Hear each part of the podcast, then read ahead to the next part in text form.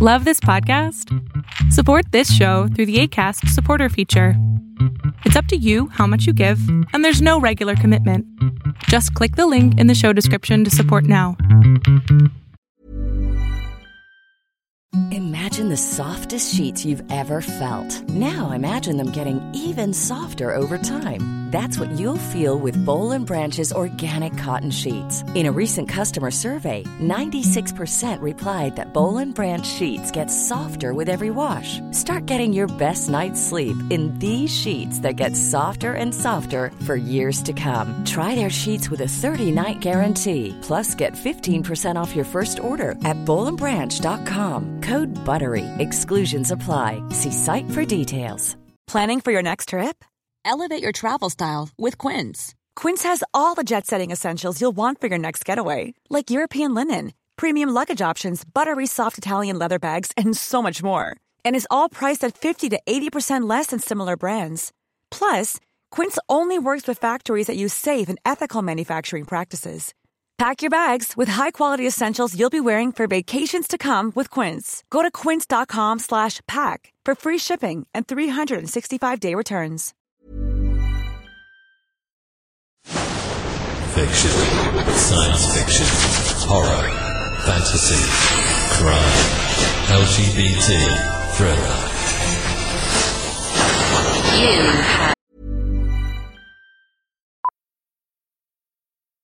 Millions of people have lost weight with personalized plans from Noom, like Evan, who can't stand salads and still lost 50 pounds. Salads generally for most people are the easy button, right? For me, that wasn't an option. I never really was a salad guy. That's just not who I am. But Noom worked for me. Get your personalized plan today at Noom.com. Real Noom user compensated to provide their story. In 4 weeks, the typical Noom user can expect to lose 1 to 2 pounds per week. Individual results may vary. Burrow is a furniture company known for timeless design and thoughtful construction, and free shipping. And that extends to their outdoor collection. Their outdoor furniture is built to withstand the elements, featuring rust-proof stainless steel hardware, weather-ready teak, and quick-dry foam cushions. For Memorial Day, get 15% off your Burrow purchase at burrow.com/acast and up to 25% off outdoor. That's up to 25% off outdoor furniture at burrow.com/acast. Hey, it's Paige DeSorbo from Giggly Squad. High-quality fashion without the price tag. Say hello to Quince. I'm snagging high-end essentials like cozy cashmere sweaters, sleek leather jackets, fine jewelry, and so much more. With Quince being 50 to 80% less than similar brands. And they partner with factories that prioritize safe, ethical, and responsible manufacturing. I love that. Luxury quality within reach. Go to quince.com/style to get free shipping and 365-day returns on your next order. Quince.com/style. I'm Sandra, and I'm just the professional your small business was looking for. But you didn't hire me, because you didn't use LinkedIn Jobs. LinkedIn has professionals you can't find anywhere else, including those who aren't actively looking for a new job, but might be open to the perfect role, like me. In a given month, over 70% of LinkedIn users don't visit other leading job sites. So if you're not looking on LinkedIn, you'll miss out on great candidates, like Sandra. Start hiring professionals like a professional. Post your free job on linkedin.com/people today. Imagine the softest sheets you've ever felt. Now imagine them getting even softer over time. That's what you'll feel with Boll & Branch's organic cotton sheets. In a recent customer survey, 96% replied that Boll & Branch sheets get softer with every wash. Start getting your best night's sleep in these sheets that get softer and softer for years to come. Try their sheets with a 30-night guarantee. Plus, get 15% off your first order at bollandbranch.com. Code BUTTERY. Exclusions apply. See site for details.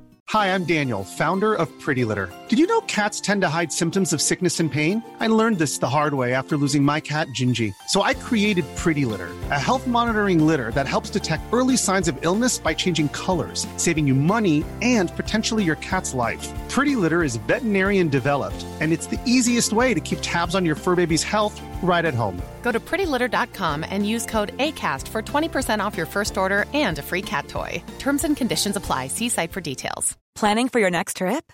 Elevate your travel style with Quince. Quince has all the jet-setting essentials you'll want for your next getaway, like European linen, premium luggage options, buttery soft Italian leather bags, and so much more. And is all priced at 50 to 80% less than similar brands.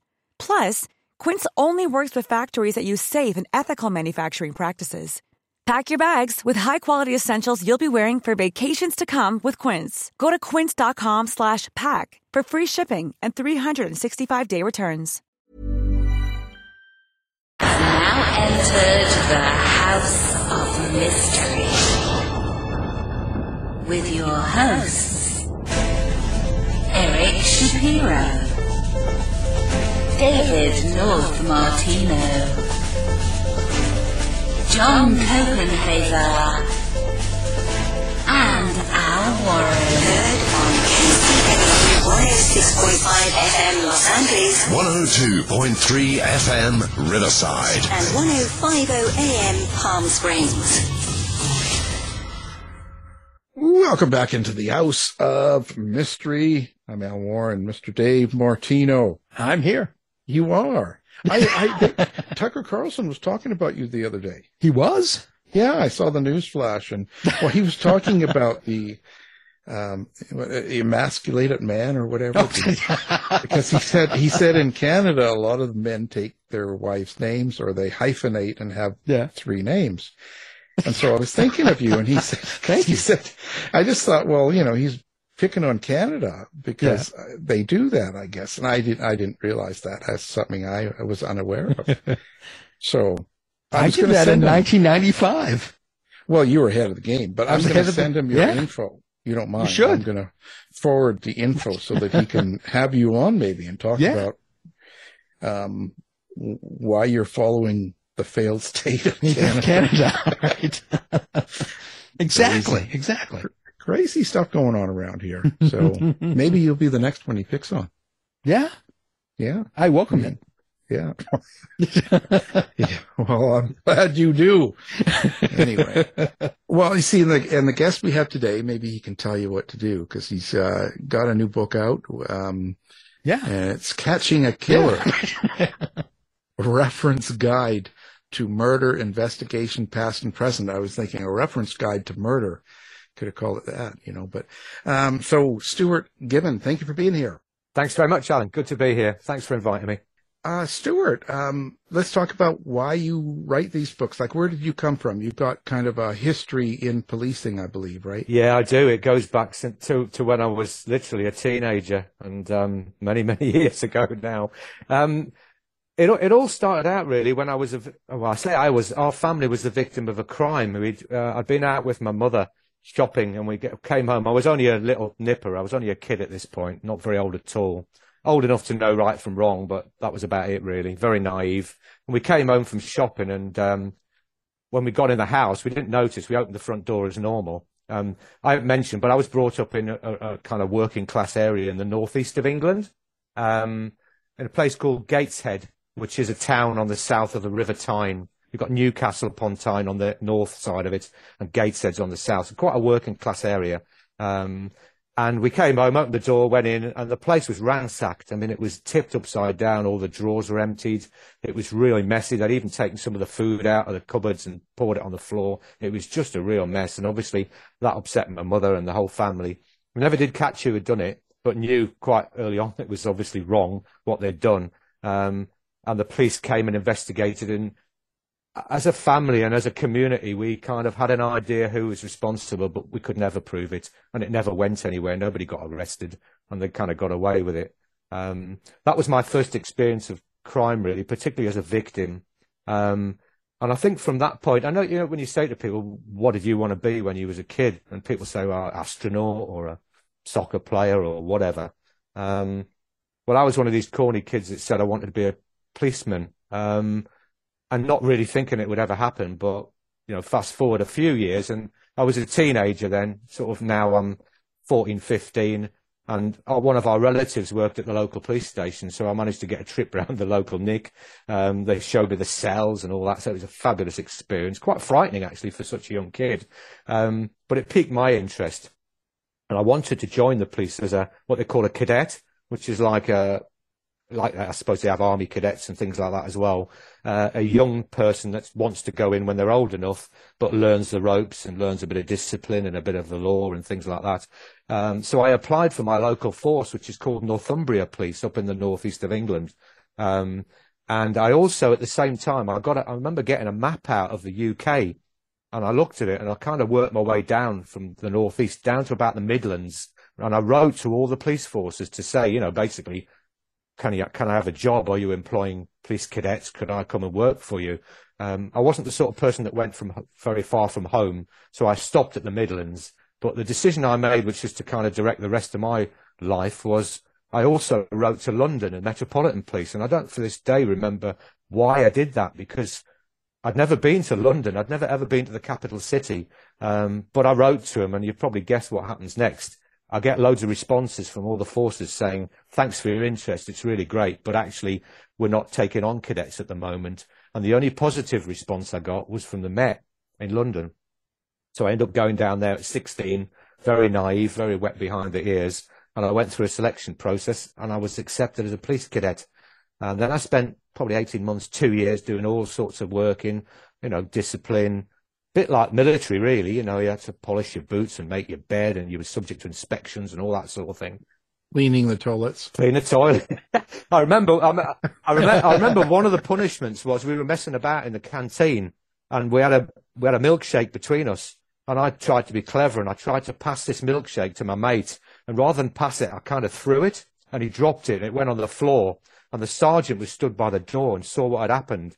So 6 o'clock the next morning, we were running round the parade square carrying a telegraph pole between us, you know, one of these great big wooden structures. That was kind of our punishment. But yeah, cleaning the toilets, picking up the dirty washing, you name it, we was there kind of thing if you did something wrong. But it didn't do me any harm. In fact, it did me quite a lot of good, really. And then I managed to get a job through that. I went to the training school at Hendon in northwest London and went through a 16-week process then, and that was tough, but it was enjoyable. Had some fun. If you can imagine a 16, 17-year-old in London with a load of other 16 and 17-year-olds that were allowed to, you know, we weren't supposed to drink, but of course we did. We weren't supposed to go charging around, going to nightclubs and, you know, all this sort of thing, but of course we did. So it was a real eye-opener for me, and I stayed down there for quite a few years. Probably just under 20 in total. And I started off pounding the beat as a bobby in uniform in London, which was fabulous. Interestingly enough, I was posted to Wembley because it was one of the only places I knew. I was a big soccer fan, and I knew Wembley Stadium. That's where they had all the big finals and the football matches. Of course, they still do. So I ended up getting posted to Wembley, which was a great place to work, really. And yeah, I got a chance to police some of the big soccer games and rugby games and all that sort of thing as well. And then after just under 20 years, I had a family then and got married. So we decided to move away from London and we relocated in the Midlands, where I spent another sort of 10, 12 years working again in the police. A little bit of it was in uniform, but most of it was as a detective. I got promoted a few times, and then eventually for quite a few years I was kind of in charge of the murder cases in the area. So again, that was a real eye-opener, a real challenge, but really, really interesting.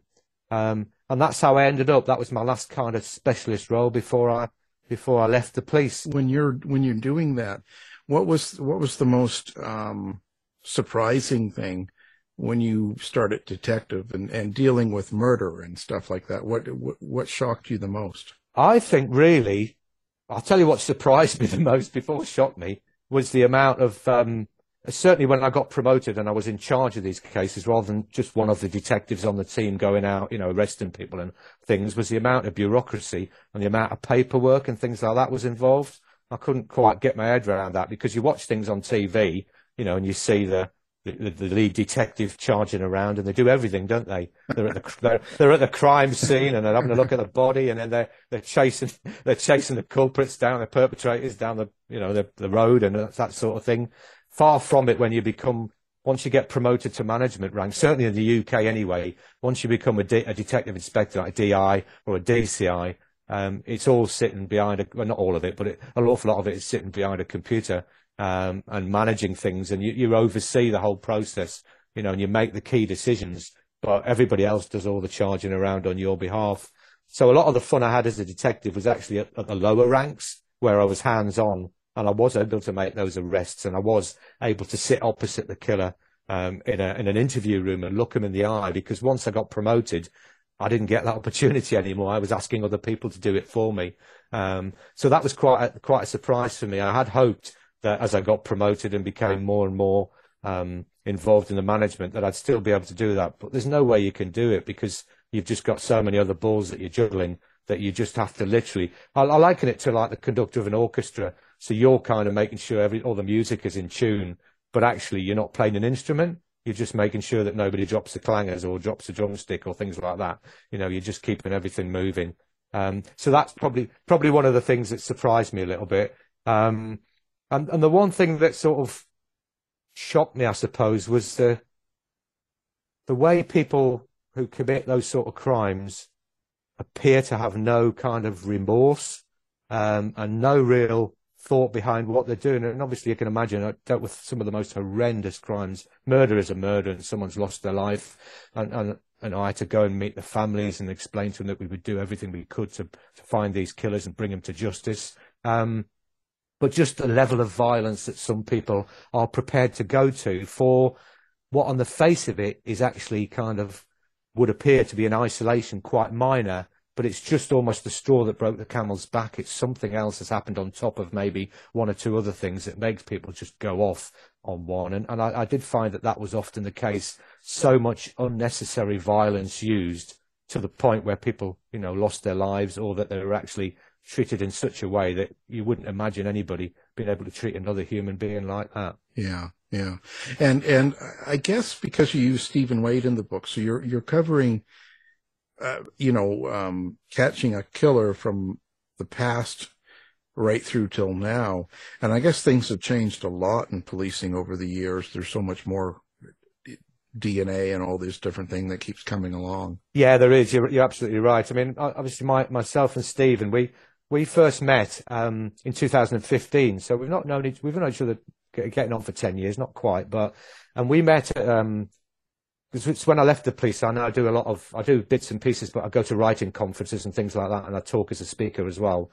And I was chairing a panel of crime writers. This sounds like the start of a joke, doesn't it? A former detective and three crime writers walk into a bar and what happens next kind of thing. But I was chairing this panel of crime writers, and I met Stephen, and we had a chat afterwards, and I think it was Stephen who said to me, "Do you fancy writing a book?" And I kind of just looked at him and said, "I have no idea where to start writing a book. I've never written a book as such before." And he said, "Well, I've written quite a few." And that's where the idea came from writing about crime, true crime, splitting it historically and contemporary. And as I say, we'd written a couple of books before. In fact, Catching a Killer is actually book number 6. But you're right in what you say, the changes. I mean, even the changes since I joined in the 1980s. And where we are now to where we are then, wow, what a difference. I mean, when I first joined and we were investigating crime, it was a lot of walking around, knocking on doors and talking to people. I mean, we didn't have mobile phones. We didn't really have computers. The closed-circuit television, the cameras, there weren't that many. And forensic-wise, well, I mean, as you say, you can forget about DNA until well into the late 80s for us, and even into the 90s, really. 1880s? Yeah, I tell you, it seems that long ago. It really does. What they can do now with DNA, and now I say to people when they say how has criminal investigation changed, and murder investigation as well, how has it changed now to when you first joined me in 1980s? And it's like chalk and cheese, really. I mean, it's now a digital world. So, I mean, I say some of the things that catch killers now, obviously forensics is huge. It really is massive. But obviously digital is as well, because everybody's got on the internet. Everybody's got mobile phones to take pictures of things. There's lots of digital work goes on now. And I say mobile phones are probably one of the things that often lead to people's downfalls. I dealt with a murder case probably about 10 years ago. Just to give you an idea of the thinking behind people that commit these sort of crimes. And we seized all the computers and the mobile phones from the house, and we started to get them examined. And obviously in the UK, you're a bit limited with resources. You can't just give them to somebody and say, can you get me them back tomorrow? It takes a little while for them to work through it and find what's on there. But we did find some internet usage, and it had been deleted from the actual computer. It was kind of Google type searches, and they were so incriminating. It was literally like, what sort of food can you give someone that'll kill them but won't show up on a post-mortem? How do you commit the perfect murder? I mean, you couldn't make it up. It was almost like watching a TV, a fictional drama about it. It was so incriminating. And it was the killer, who eventually we were able to convict, who'd been searching this sort of thing, premeditated, clearly, before she killed. It was a woman, actually, before she killed her partner in a cold-blooded way. But this was all pre-planned. And, of course, she pressed the delete button and just thought, well, that's it. It's gone now forever. But, of course, these things aren't. They always leave a digital footprint, and you're able to recover them. And it's the same with mobile phones. The amount of people that threaten other people on a mobile phone, then delete the text or send them a voicemail message, threatening to kill them, telling them exactly what they're going to do to them. Then they delete the message and think that that's going to be the end of it. It's, it's not traceable. And so I'd say it's a digital world nowadays. And I do feel for investigators, because they've really got their work cut out, because often a murder might take place, and before you can do anything about it, investigative wise, it's on the internet. Somebody's filmed it, somebody's filming the crime scene. They might even have filmed the act itself or the events leading up to it. And the investigators have got the job of finding that information and dragging it into the incident room and dealing with it and trying to track down people who are potentially witnesses. And of course that generates misinformation, which then obviously sometimes sends the detectives off in a completely different direction. So I do feel I think it was a lot. It's never been easy to solve a murder. People say to me, well, it is easy, isn't it? Because most people who kill somebody else, they're known to each other, aren't they? Well, yeah, they are in a lot of cases. The majority of homicides or murders are committed by someone that has some prior association with the victim. The victim and offender, often known to each other, or they've had some kind of contact. It might even just be on the internet or some other way, but they've had contact. But proving it to a standard that, that gets somebody convicted at a court is another different level. And what you don't want is someone to walk free on a technicality. So there's quite a bit of pressure, even from the time that the killer is caught and charged with the offence. They've got to that's sometimes where the investigation only starts, really, rather than the end of it. So have the changes over the years and with technology and such, has it made it easier to solve crimes, or has it become actually more complicated? I think it's become more complicated. It does help. But, of course, every time the police come up with a method to try and identify a way of catching somebody, the criminals, as is often the case these days, can be sometimes one step ahead. So I think it helps because there's more available to the police now. But all it means is that they've got to have more resources. And as you're probably aware, that there have been quite a lot of cuts certainly in the UK in terms of the resources that are available, not right. Just to deal with investigating crime, but also to deal with policing in general. So it's just more and more kind of work that they have to deal with. So it means, in effect, that sometimes when people say, I never see a police officer anymore, I can't remember the last time I saw a police officer, they're probably in an office somewhere downloading a mobile phone or looking at the data that's recovered from a mobile phone, or maybe they're watching CCTV footage looking for evidence and things like that. So the demands on the officers now are probably even more so than they were when I first joined the police. But I think it certainly helps having these. The DNA is just such a huge thing. And of course, what that does now is it means that cases that going back decades are now, when the police have the resources and they're able to do it in different parts of the UK, they can reinvestigate those cases. And sometimes it means that they'll find a bit of DNA now. When I first joined, and DNA became a thing, if you like, you needed quite a lot of material to get a DNA profile from it. Whereas now you don't even need to see it. It's microscopic. As long as you can see it under a microscope, you may be able to generate some DNA from it. So there's more tools forensically available now to be able to help people to solve crime.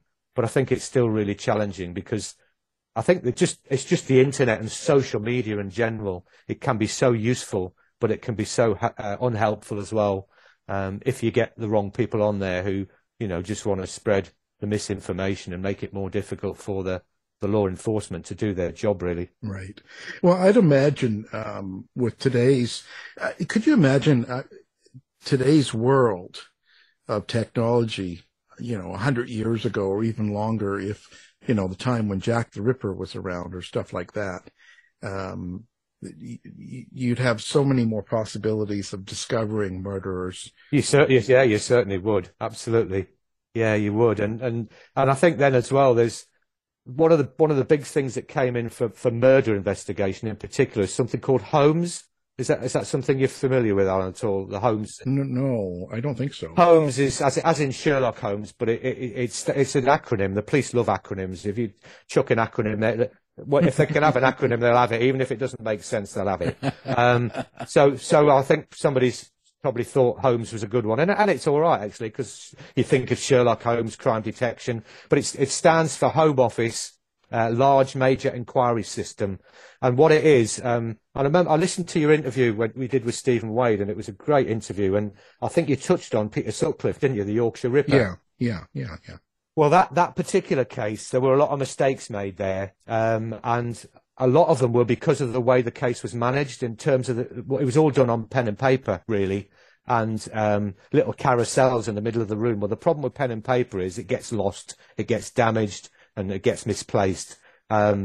And I think they definitely missed opportunities to get Sutcliffe earlier than they could have done, potentially, and he went on to kill further people. And it was partly because of the way it was managed with the home. The home system didn't exist then. It was basically pen and paper. And as a result of that case and another case in London, the home system was brought in, and it's basically just a computer system, but it's a brilliant computer system. And any piece of paper, any physical exhibit, anything at all, any intelligence that comes into a murder case in particular will go into the Holmes room. It's the incident room where everything happens, and you have typists and indexers and specialists that input that information into the Holmes database, and it gets kept in there. Everything gets cross-referenced and indexed, and basically if I, as a senior detective, want to look at the statements, they'll be in a hard copy somewhere, but they'll also be on the Holmes database. So I can just log on and I can read through all the information. And the great thing is, if we have another murder in another county, those two home systems can link up together and they can talk to each other. And I think a lot of the problems with the serious crime in the UK, going back to the sort of 70s, 1970s, maybe the 1980s as well, was that offenders travelled. They used the motorway, the road system, to commit crime. And they'd drop off into villages and things, and the police couldn't keep up with them. They couldn't link the things together, whereas with Holmes it makes it a lot more easier. And it's just a system that now makes investigating murder in particular, but kidnap, serious crime, it just makes it that bit easier, because all the information is in one place. And as long as it goes into that room, there's no chance that it's going to get lost, and hopefully you're not going to miss anything like happened on some of those high-profile cases before. Yeah. Something America could use, but I don't think there's enough unity in the police forces to do such a thing. But yeah, that could be a problem. But it's certainly made a big difference. I mean, they're now on, I don't know, version 5, 6, maybe even more now. They just keep updating it. But it's once you learn how to manage the system, it's it really is useful, because, as I say, if you've got a nickname or a part registration, part index of a vehicle, you can just put information into Holmes and it'll spit stuff out for you, which might give you some help.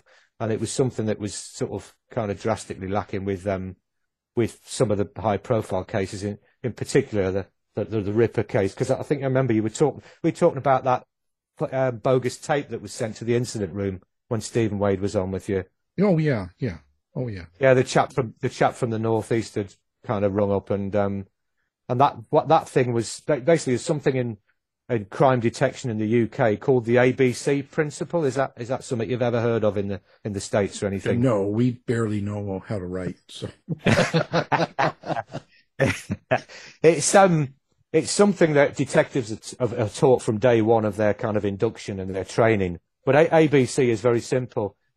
What it tells you to do is assume nothing, believe nobody, and check everything. It's the ABC of everything. So one of the big things that you don't try to do when you're investigating a case, in particular murder, is to make assumptions. You can have your own theories about things. That's quite healthy, but you never assume. And I think one of the big problems on on the Yorkshire Ripper case was that George Oldfield, the superintendent, bless him, he put all his eggs in one basket. And I can understand they must have been under an awful lot of pressure. But when that tape came in, he said, our suspect is from the northeast of England. And then so he ruled out everybody in the case that wasn't potentially a suspect, that wasn't from the northeast. Of course, Sutcliffe was from Yorkshire, which isn't really the northeast. Right. And he'd been interviewed several times during the course of the investigation. But because of the parameters that were drawn out, one of which said, our suspect is from the northeast with a northeast accent, of course he was ruled out. And I think it was really only by chance when he was with a sex worker at Sutcliffe in an isolated location, and two uniformed officers actually came across him accidentally, and they had a chat with him. And I think there was something wrong with his vehicle. The registration number wasn't quite right. And Sutcliffe said he had to go to the loo, so he relieved himself in some bushes nearby. And when he came back, he was eventually arrested. And when they went back to the scene later on, they found that he discarded a hammer in the bushes where he'd allegedly gone to relieve himself. Right. And it kind of snowballed on from there, really. So it's sort of, you know, it just shows you that sometimes it's a bit of luck that you need to solve a case. And that's always useful, really. Yeah, but it's important. I would imagine the personal touch, like the actual police detective being out in the field and meeting people and getting a feel for where the murder happened, and the neighbors and the friends and the family and everything. That's still really key or important in an investigation, I would imagine. It is. It's vital. You're absolutely right. Yeah, you could, like I said before about getting stuck behind a computer, you do, but you've got to get out there. And I always used to make a point as a senior detective to, you know, some people used to do everything by video. They used to get the forensics, the CSI to go, and they still do that now. They record the scene and then they play it at a briefing at the police station so everybody can watch it. But you've got to go and sample it for yourself, because you know you're thinking all the time when you're there and you're looking around. And actually what often happens as well, suspects often come back to the scene as well to see what's going on.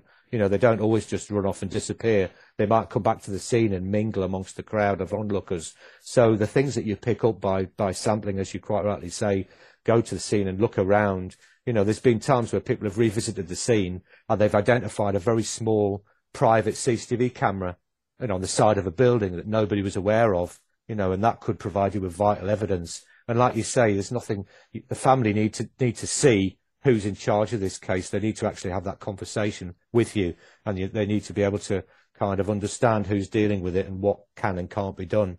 So I think it's vitally important that you don't lose that connection with a bereaved family, because it makes a big difference.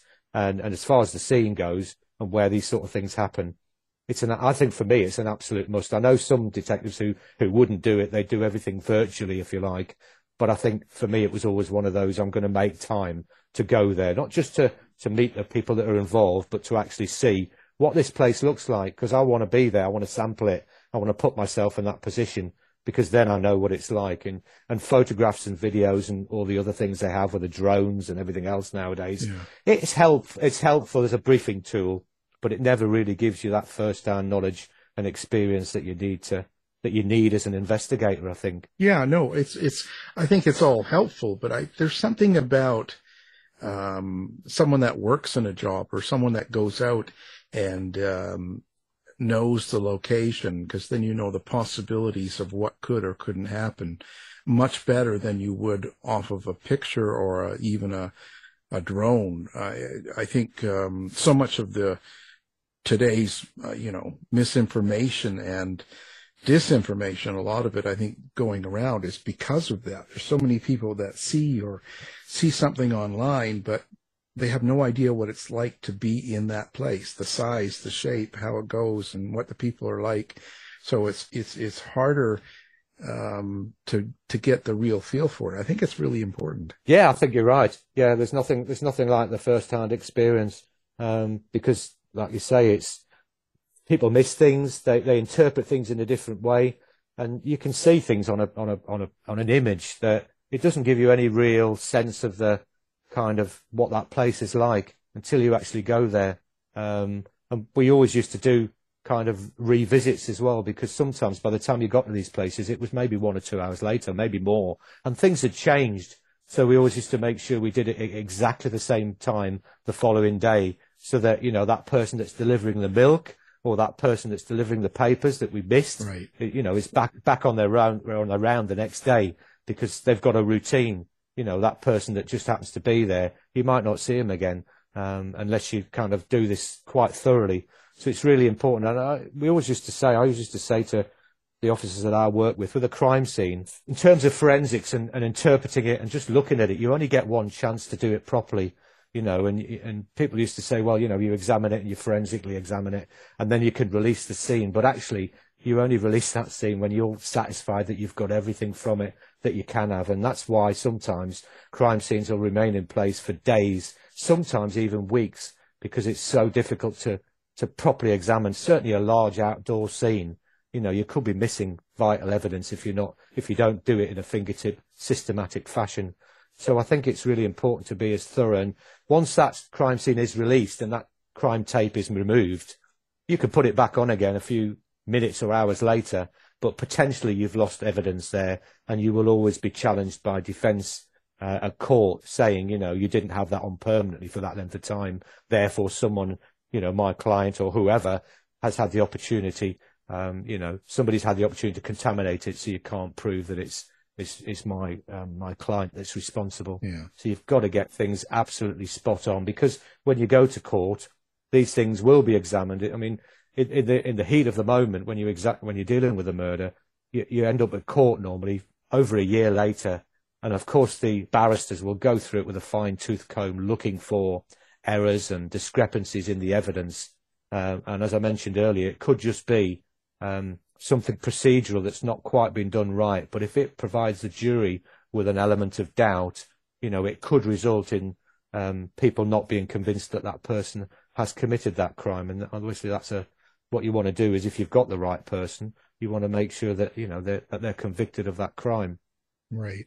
The legal system's gotten so convoluted sometimes. You know, it's so, I don't know, it can be very complicated and I think out of touch with a lot of common people. I think it is. I think you're absolutely right. Yeah. I was asked to go on did a jury service in the UK a few years ago. But it was literally only probably about 6 months after I'd left the police service. So, and it was in my local area. Well, of course, I was convicting people. I was going to court and giving evidence. So it probably wasn't the best thing for me to be sitting on a jury at that moment in time. So because of my background and the fact I'd literally just left the police, I was excused from that jury service. But it's something I'd quite like to do in the future as well. But I think you're absolutely right. People get, you know, I think sometimes the barristers and the people that present these cases make it so complicated that jurors don't really understand what exactly is going on, and they need to understand the basic facts, because they're making some huge decisions which will affect lots of people's lives in the future, and it's all got a bit too procedural. It needs to be right and it needs to be fair and proper, but I think there's an awful lot involved in those systems nowadays that juries just don't really understand, because like you and I, they're members of the public, right, who've had probably not really any training, probably don't know an awful lot about the law. And they're there to just look at the evidence and make a decision, you know, based on that evidence as to what they honestly think may or may not have happened. Well, so it kind of creates a division, you know, in a sense, because as it gets more complicated, it seems more distant. It doesn't really seem like it's something for me, you know, as just a regular guy, regular Joe. I feel very distant from how it works, and it seems to be too much to bother with. You know what I mean? I do, yeah. I know exactly what you mean. Yeah, there's an awful lot of time spent in criminal trials talking legal, if you like, so having legal arguments, you know, talking about evidence. And these are important factors, but yeah, what they have to do is they have to send the jury out, because they can't listen to it because it might prejudice their views. So you do find in the UK that juries spend an awful lot of time not even sitting in the courtroom, but sitting in their, you know, their separate room, waiting for the barristers to, you know, have a sort of an argument and put their points forward for the judge, a lot of which is actually legal process. which is important, don't get me wrong, it's all important. But I think you're right when you say the juries feel a bit removed from all that and they don't quite understand what's going on, but they realise that they're not listening to the evidence, they're out in another room, and then they're backwards and forwards quite a few times throughout the course of a trial. And I think sometimes, and the other thing you do get is, you know, we talked about DNA earlier on there, we touched on it. Well, you'll get the police putting forward some DNA evidence and saying, you know, there's probably a 1 in 1 billion chance that this DNA doesn't belong to the suspect or the defendant. But with forensic evidence, you'll often always get the defence putting forward another expert, right, who'll argue differently and say, well, actually, you know, is it not right that this could be the case? And that, and there's where the element of doubt comes in again. So I think sometimes juries get stuck in the middle. You know, they're told one thing and they think, well, that sounds reasonable. Then somebody else gets in the witness box and says something that's different, that may or may not be plausible, and then they get kind of caught in between the two. So I can understand somebody in a jury in a relatively, you know, even a fairly straightforward case, if it's a serious case, their heads must be spinning as to, you know, what exactly they're supposed to be listening to and whether they can actually get their heads round it. It must be a very, very difficult job to do, and but one with so much responsibility, because you're, you know, as a group of 12 men and women, you're responsible for, you know, the fate of that person and obviously the victim in the case as well. You know, you're making decisions that are going to impact on other people's lives probably for quite some time. Is there quite a distance between police and common people now in the UK? Like, there's a lot of issues, we could say, with American policing and all the shootings and all the different things going on. So there's like, yeah, you know, backlash and people back and forth and people love or hate cops. There's all this stuff. You know, everyone has to say something. So, yeah. Do you feel the same there, or is it still are they still pretty close with their policing? No, it's a real shame, and I feel really sad about it. But I think it's going in a similar direction here. We've had all these awful things happening recently, especially in London. Not just in London, but high profile there's been in London where serving police officers have committed the most horrendous crimes, rape, murder, etc. And they've been identified, but obviously they've been able to do that whilst serving as police officers, so that the confidence and trust in the police, in particular in London at the minute, is without question at an all-time low. And it's mainly women who feel this, because the individuals who've been identified as committing the rapes and murders have been abusing women over a period of time. So I think it's at an all-time low, and I think that there's a new commissioner in charge of the Metropolitan Police now who's got his work cut out. They've literally just completed a report called the Casey Report, which is named after Baroness Casey. She compiled the report, and it's a damning report on the state of policing, particularly in London at the moment, where, you know, very few people appear to have confidence in the police.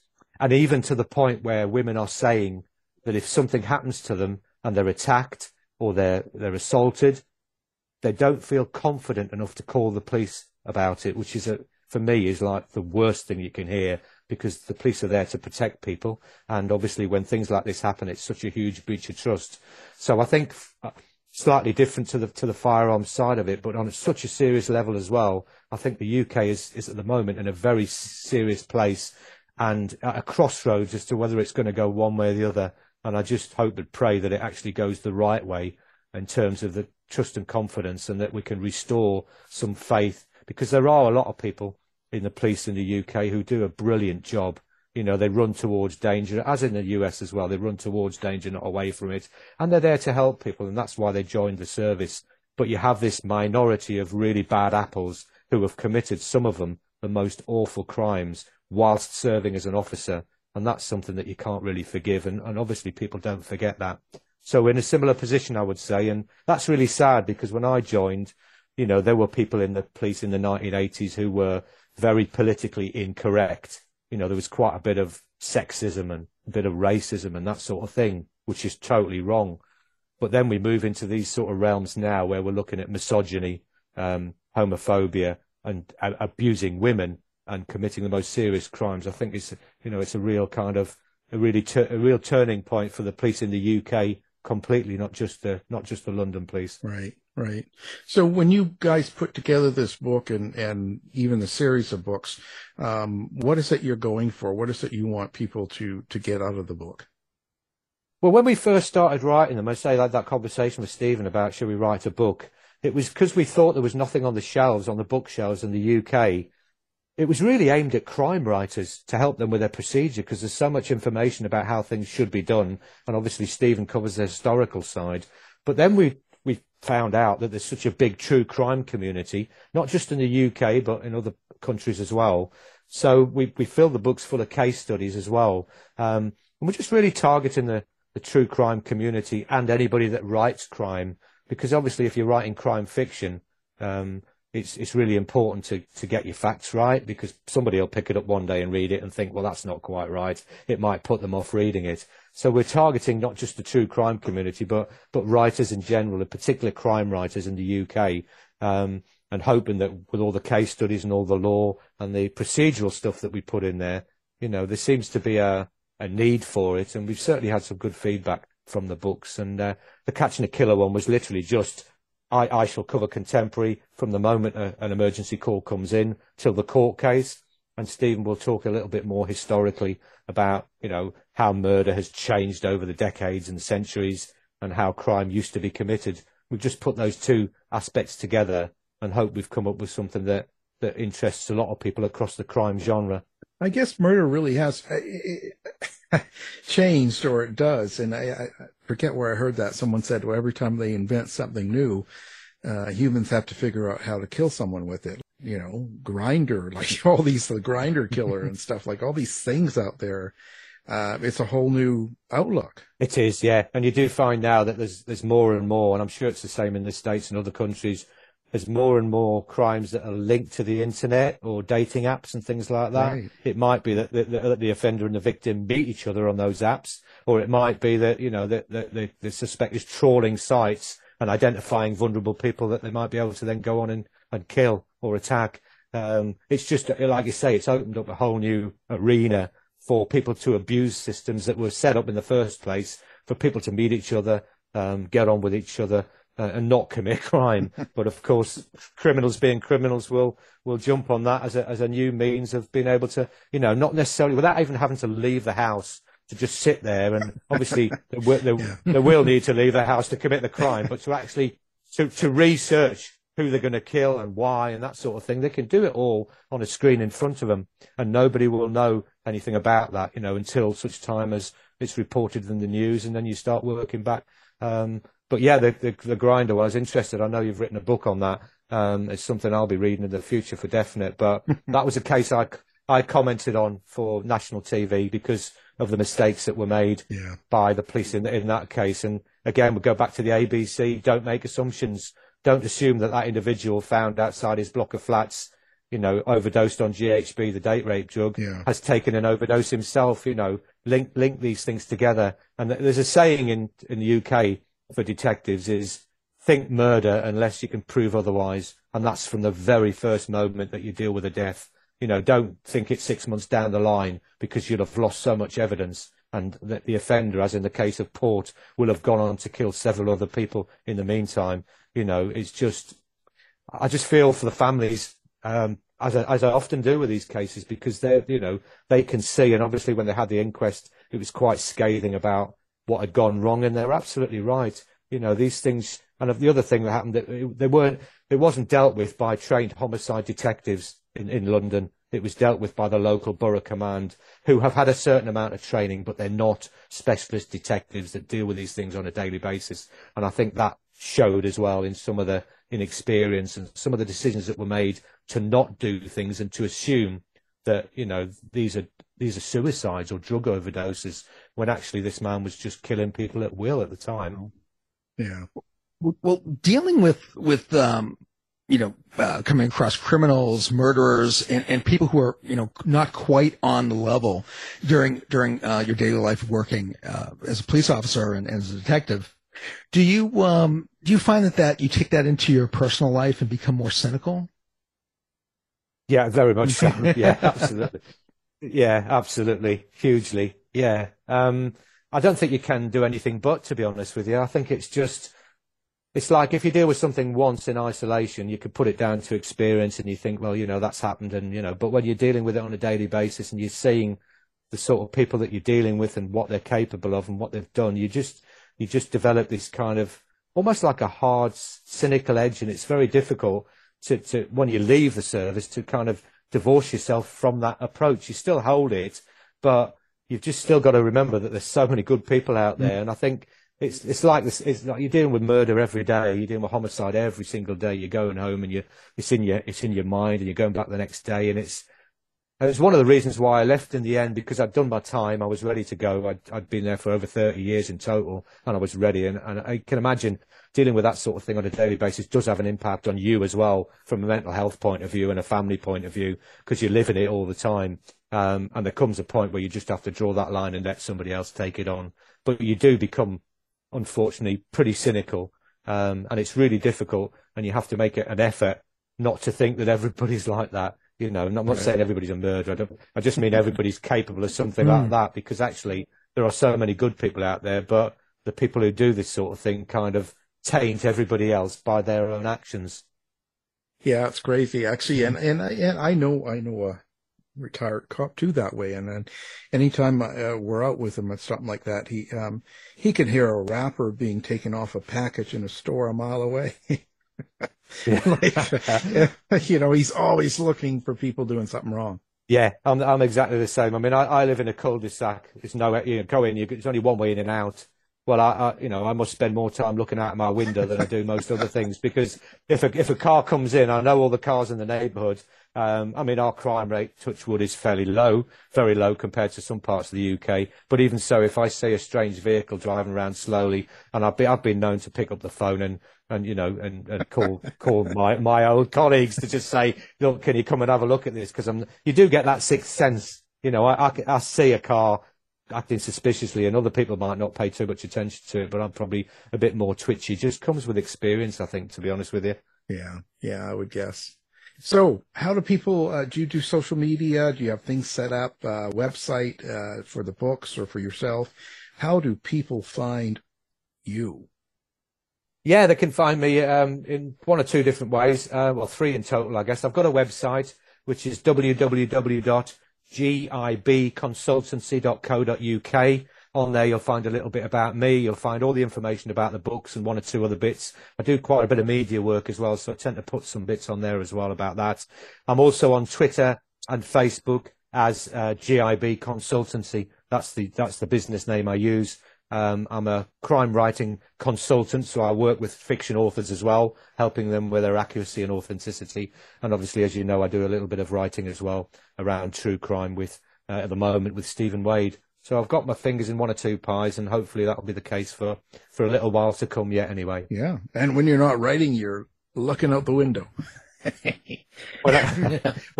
Sometimes I even write and look out the window almost at the same time, which I can tell you that takes some practice. I'd say, yeah, he's got lots going on. Well, I'm known as the nosy neighbour. Well, we appreciate you coming on the show. Of course, the book is called Catching a Killer, and our guest is the author, one of the authors of that book, Stuart Gibbon. Thank you for being here. Thanks very much for inviting me. Take care, both. Thanks, Stuart. You've been listening to the House of Mystery radio show. To find out more about our guests, hosts, or shows, go to www.houseofmystery.com. Show's over for now. Was it as good for you as it was for me? Well, good night. This has been a production of Something Weird Media. I'll be back. You've been listening to the House of Mystery radio show. To find out more about our guests, hosts, or shows, go to www.houseofmystery.com. Show's over for now. Was it as good for you as it was for me? Well... good night. This has been a production of Something Weird Media. I'll be back.